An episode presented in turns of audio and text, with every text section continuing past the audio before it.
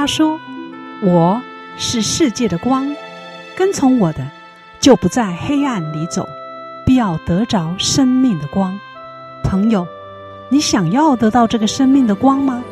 欢迎收听十二时之声。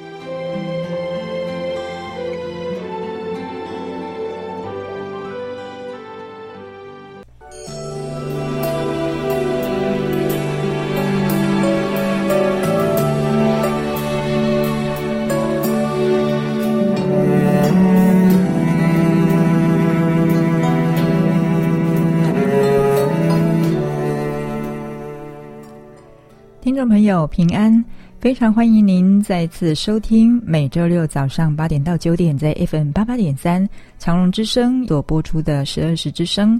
我是今天的主持人 Jack，很高兴能在这美好的主日中与您空中来相会。希望接下来的一个小时里，皆由我们的节目，能带给您满满的收获与祝福。今天的节目内容要与您分享的是许多好听的诗歌。有人说，基督教是非常爱唱歌的宗教。的确，在圣经中有许多的经文，例如《历代志上》十三章八节，大卫和以色列众人在神前用琴瑟、锣鼓、号作乐，极力跳舞唱歌。诗篇九十八篇四节五节当中也说到，全地都要向耶和华欢乐。要发起大声欢呼歌颂，还有诗篇一百四十四篇第九节说：“神啊，我要向你唱新歌，用十弦瑟向你歌颂。”等等。所以基督徒会借着许多歌曲表达对神的感谢、爱与赞美，还有一切想对上帝说的话。我们有许多非常好听的诗歌，今天特别选择的这些诗歌。对于基督徒来说都是非常耳熟能详，但对于非基督徒而言，可能有听过却不甚了解的。希望不论您是不是基督徒，都能在今天的诗歌当中得着鼓励、安慰与造就。另外，要特别感谢一直以来收听并支持本节目的听众朋友，您的来信都给予本节目制作团队极大的鼓励。有听众朋友来点播。坐在宝座上，圣洁羔羊这首歌，今天将在节目尾声为您安排。我们也非常欢迎您来信或来电点播您爱听的歌曲，一收到点播，都将尽快为您播送。也再次感谢您的支持与鼓励，愿上帝祝福您。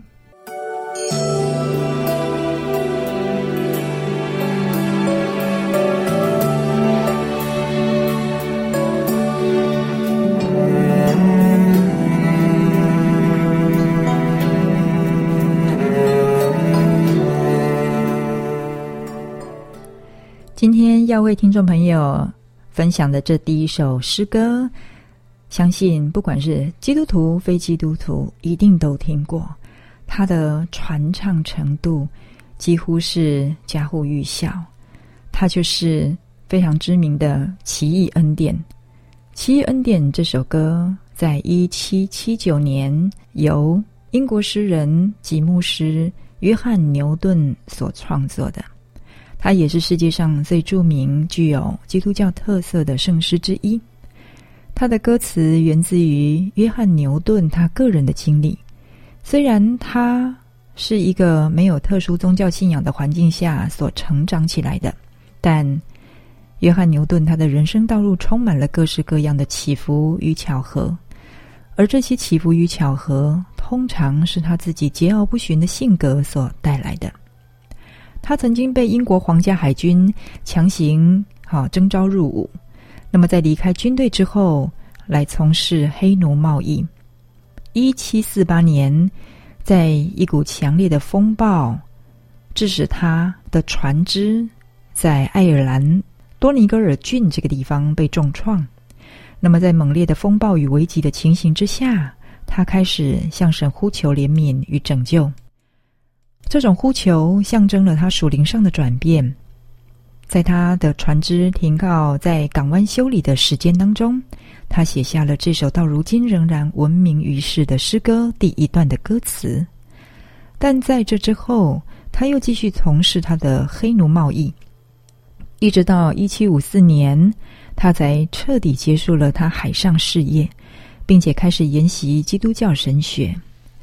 约翰牛顿在一七六四年被英国国教会按立，成为白金汉郡奥尔尼镇的助理牧师，也开始和诗人威廉古柏一起创作圣诗。《奇异恩典》这首圣诗是为着一七七三年的新年布道会所创作。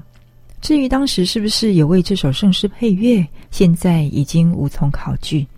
当时这首圣诗可能只是供会众来吟唱。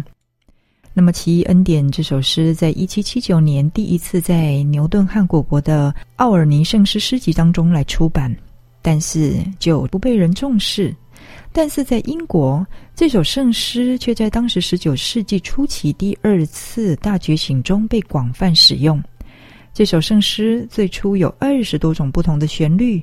但他在一八三五年借用了名为《新不列颠》的曲调，就一直广泛流传到今天。《奇异恩典》这首诗歌在英语国家当中非常受到人们的欢迎与认同。这首诗歌所传达的信息，让人们看到，不管犯下罪恶有多么的深，神仍然赐下他的赦免与救赎。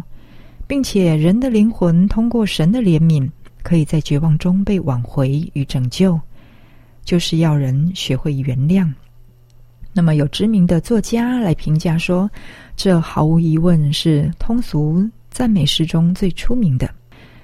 约翰牛顿传记的作者来评价这首赞美诗，每一年大概会至少播放一千万次。它对于民俗音乐有重要的影响。也已经成为非洲裔美国灵歌的代表性诗歌。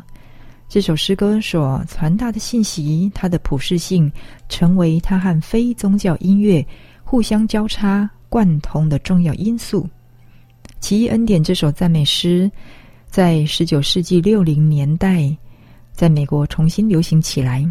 从二十世纪一直到今天。这首赞美诗已经无数次被记载和录音，也不时出现在流行歌曲的榜单上。同时，风笛演奏的《奇异恩典》是美国军警因公殉职后葬礼上最常使用的曲目之一。非常好听的歌曲，我们现在一起来欣赏。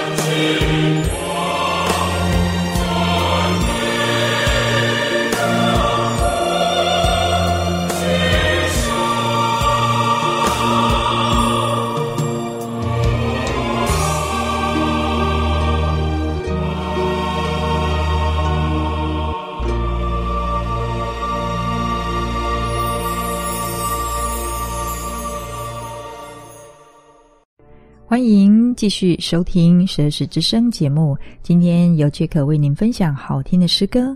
接下来为您介绍这首诗歌，这是二十世纪最受欢迎的圣诗之一。那么，他因着一个孩子对神单纯的信心，有了这首创作诗。这是一九零四年，史蒂门·马丁牧师，他带着妻子马珊维。和九岁的儿子去纽约的一所圣经学院做为期数周的访客，那么同时他也协助院长来编歌集。他答应呃临城教会的邀请，要在主日的时候讲道。到了主日当天，没想到师母忽然得了疾病，马丁牧师非常担忧，打算取消答应的约会。正要拿起电话的时候，他九岁的儿子用着稚嫩的声音说：“爸爸，如果神要你今天去讲道，难道他就不能在你不在家的时候照顾妈妈吗？”马丁牧师听了，内心深受谴责，于是照着约定前往讲道。那一天，他的讲坛特别受到祝福，引领许多人觉知归主。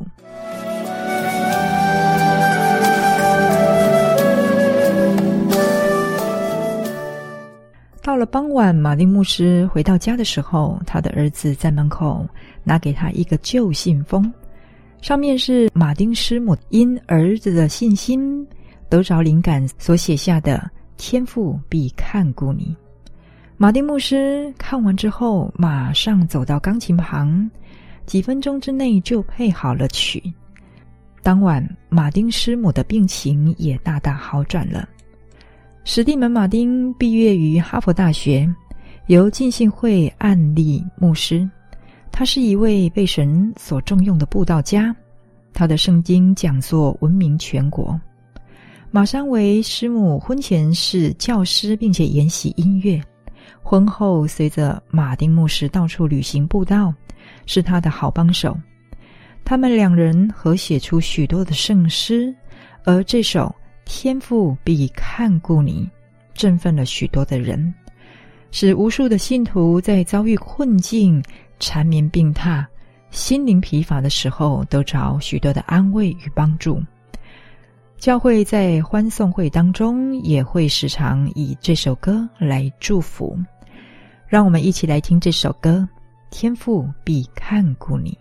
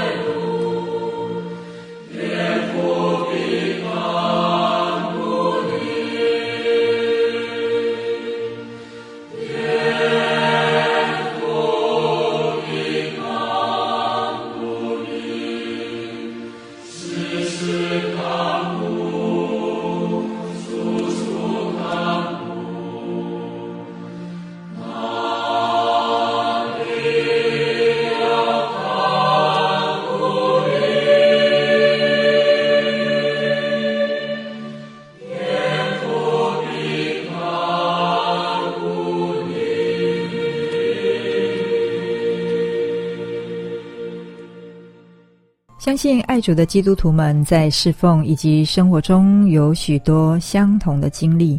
当我们甘愿让主居首位的时候，他必看顾，并且赐出人意外的平安与喜乐。正如彼得前书五章七节所记载：“你们要将一切忧虑卸给神，因为他顾念你们。”亲爱的朋友，你拥有真正的平安吗？最近，亚洲大学台湾民俗文物馆有个研究来指出，自古以来，七月并不是鬼月，而是大吉月。其实，我们被蒙骗了数百年，因为明朝太祖朱元璋想占七月吉利的天时为帝王所用。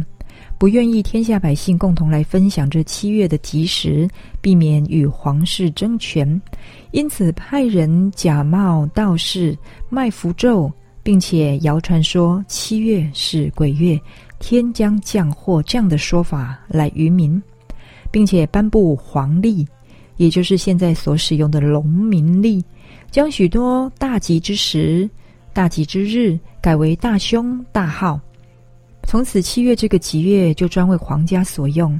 在明朝，皇帝除了沿袭古代天子葬于七月之俗，登基也多选在七月。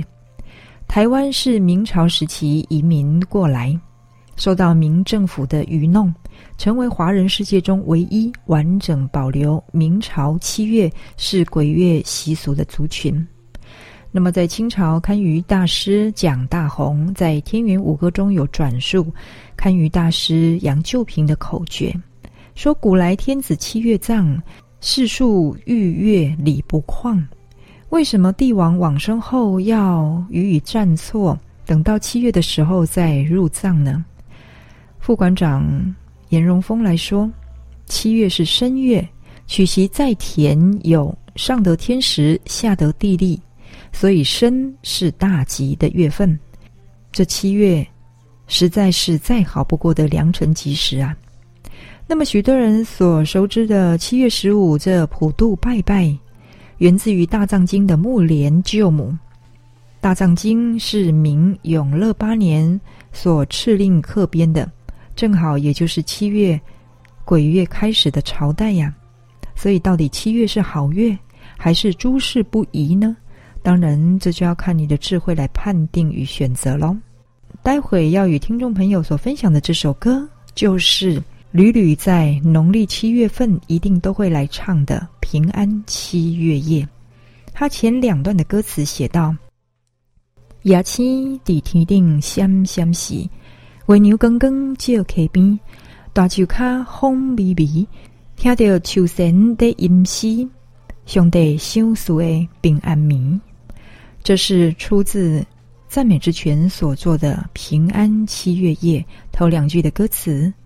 仲夏七月夜应该要这么的美丽，但是在台湾的民俗文化所呈现的农历七月，却处处弥漫着鬼月情节。社会众多的行业活动，好像怕沾染到鬼气，在这个月里都暂时避避风头。搬家公司。房屋中介、婚纱摄影、汽车公司，甚至海水浴场等等，都开始来度小月。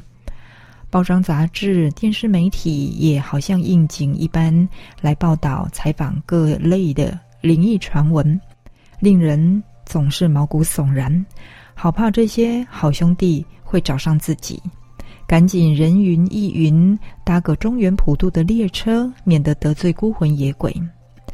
但是，身为基督徒，最大的祝福就是主耶稣所赐的平安。耶稣在受害前坚固门徒的信心，他说：“我留下平安给你们，我将我的平安赐给你们。我所赐的不像世人所赐的，你们心里不要忧愁，也不要胆怯。”那么，耶稣在复活后向门徒显现所说的第一句话，也是“愿你们平安”。可见主耶稣的心意是要我们享受他所赐的平安。愿我们都能够在每逢农历七月头一天到最后一天，都能为众人内心平安来祈祷。期盼真理与平安能让更多的人不再害怕，在美好的夏日当中享受一无所惧的喜悦与自由。让我们一起来听这首好听的《平安七月夜》。Thank you.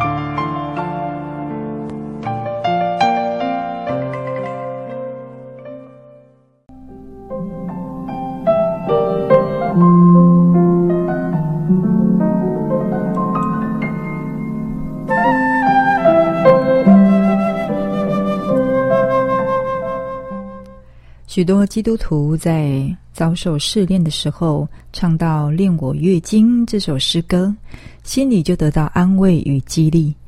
当失去最挚爱的人的时候，想到主以自己来代替，失落的空间由上帝来填平，创痛就得着抚慰。这首诗歌的歌词是一九三零年到一九七零年间，影响中国基督徒极为深远的倪柝声所写的。他原籍福州，广东汕头出生后在福州长大。十七岁时成为基督徒。追随英国传教士何寿恩多年，何教士是位诗人，写了很多圣诗。倪弟兄羡慕他的才华，背了一千多首唐诗之后，随即写了三十多首诗，很得意的拿给何教士来看。何教士只说：“你还是拿回去，免得有一天你要为此汗颜。”事隔多年，他才领悟到。必须有圣灵的感动，才能写出感人的诗篇。倪柝声的诗分成青年和壮年两个时期。青年时代的代表作是《主爱长阔高深》，背景是在叙述高中时成为基督徒的尼托生开始火热的传福音，并为交往多年的青梅竹马的女友祷告。没想到女友一再拒绝福音，让他非常的失望。他常在选择跟随神或继续和女友的交往当中挣扎。某一天，他被神的爱浇灌，毅然决然地把过去两个人交往时写的书信烧掉，并且表明基督是我的爱人。从此，他白天在街上提灯笼传福音，成千上百的人因他认识真神而灵魂得救。没想到。他完全顺服神之后，女朋友不久表明意愿接受耶稣基督的福音，成为基督徒。上帝将所收回的再度赐给了尼托生。壮年以后的尼托生在文化大革命中遭逢生命最痛苦、最煎熬的试炼。他因为拒绝否认基督信仰，被判入狱二十年。在狱中受到非人待遇、痛苦的行刑与煎熬，他在狱中经历神的同在，信仰生命从熬炼中转换一新。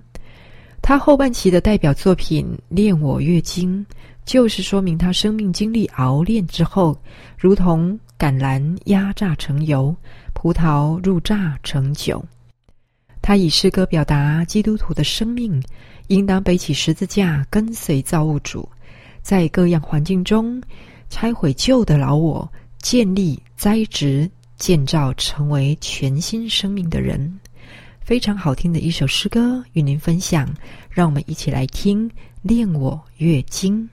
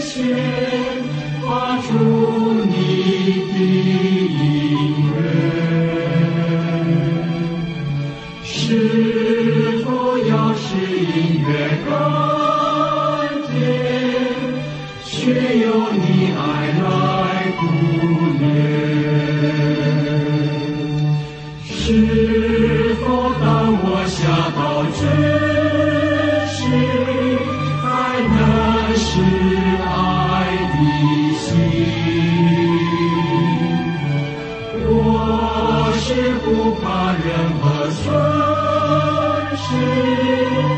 若你让我来相信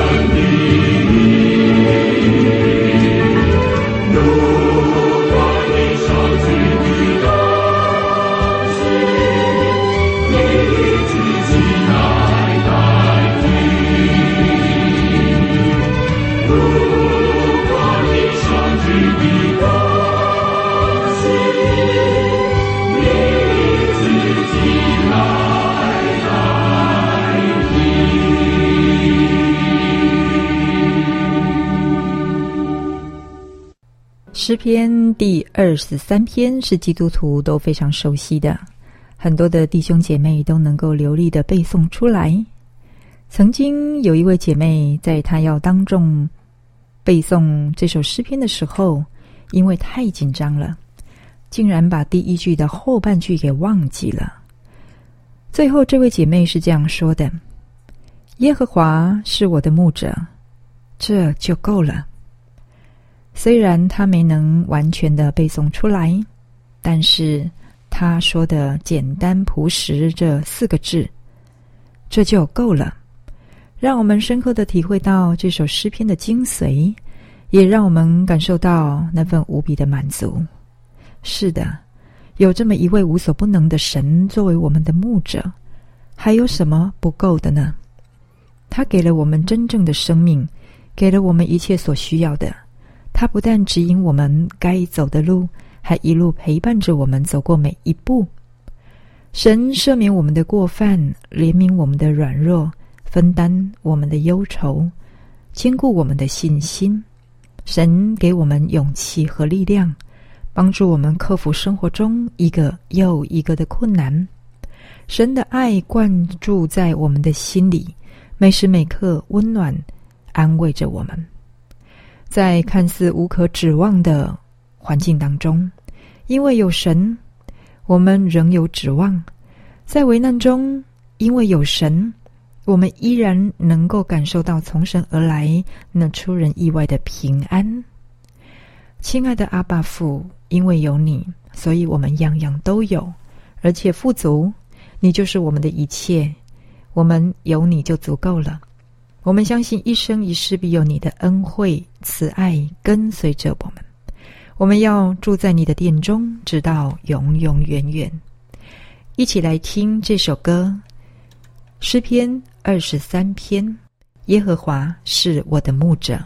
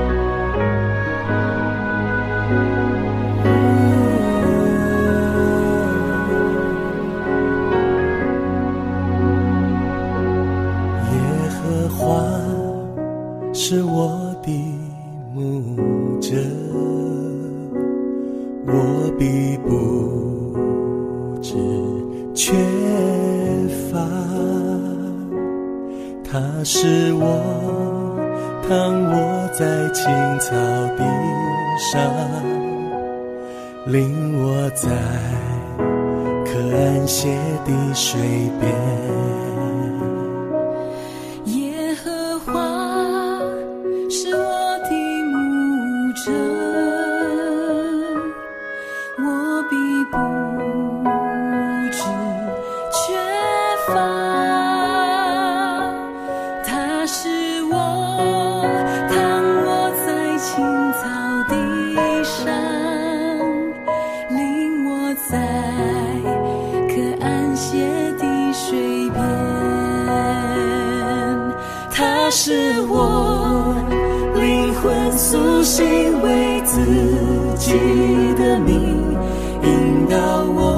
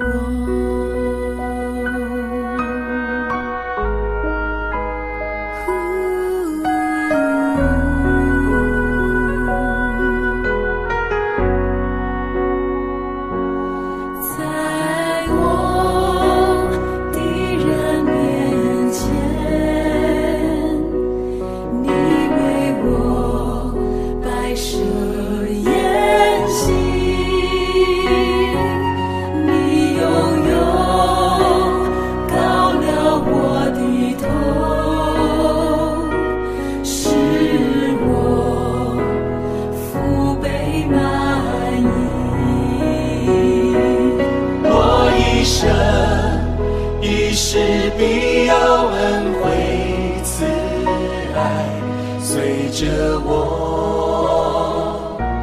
随着我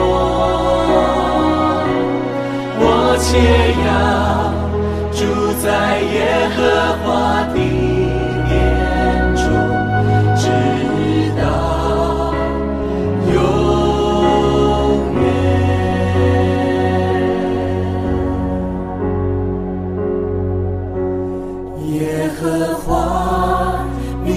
我的母亲，我的。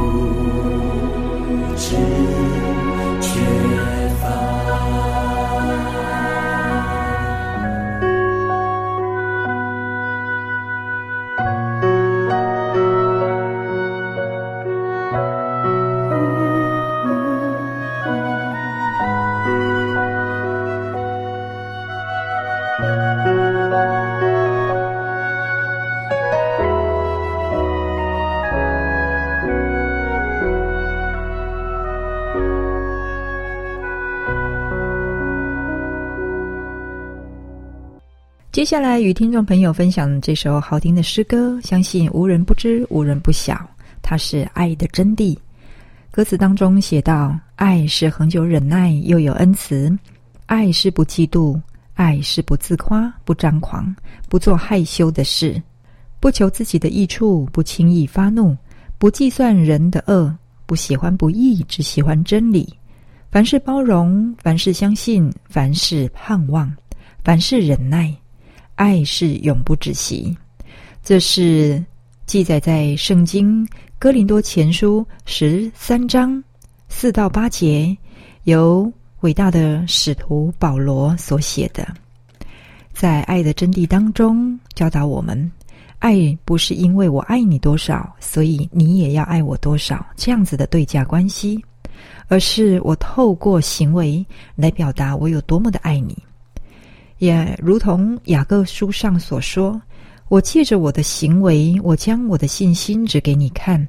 透过尊重对方，彼此包容忍耐，互相扶持，指出我们真实的爱。爱的真谛在最后写出：凡事包容，凡事相信，凡事盼望，凡事忍耐。他提醒着我们，不管是在面对任何一种感情或者婚姻。”如果知道上帝会为我们做出最好的安排的时候，相信都能够忍耐，不会去尝试做不易的事，也相信上帝会为我们预备最好的，盼望能结出圣洁的果子，也在环境与生活当中学习忍耐，深知神总是在每个环节中掌权，因此才有爱的真谛这番最伟大的结论：爱是永不止息。让我们一起来听这首好听的诗歌《爱的真谛》。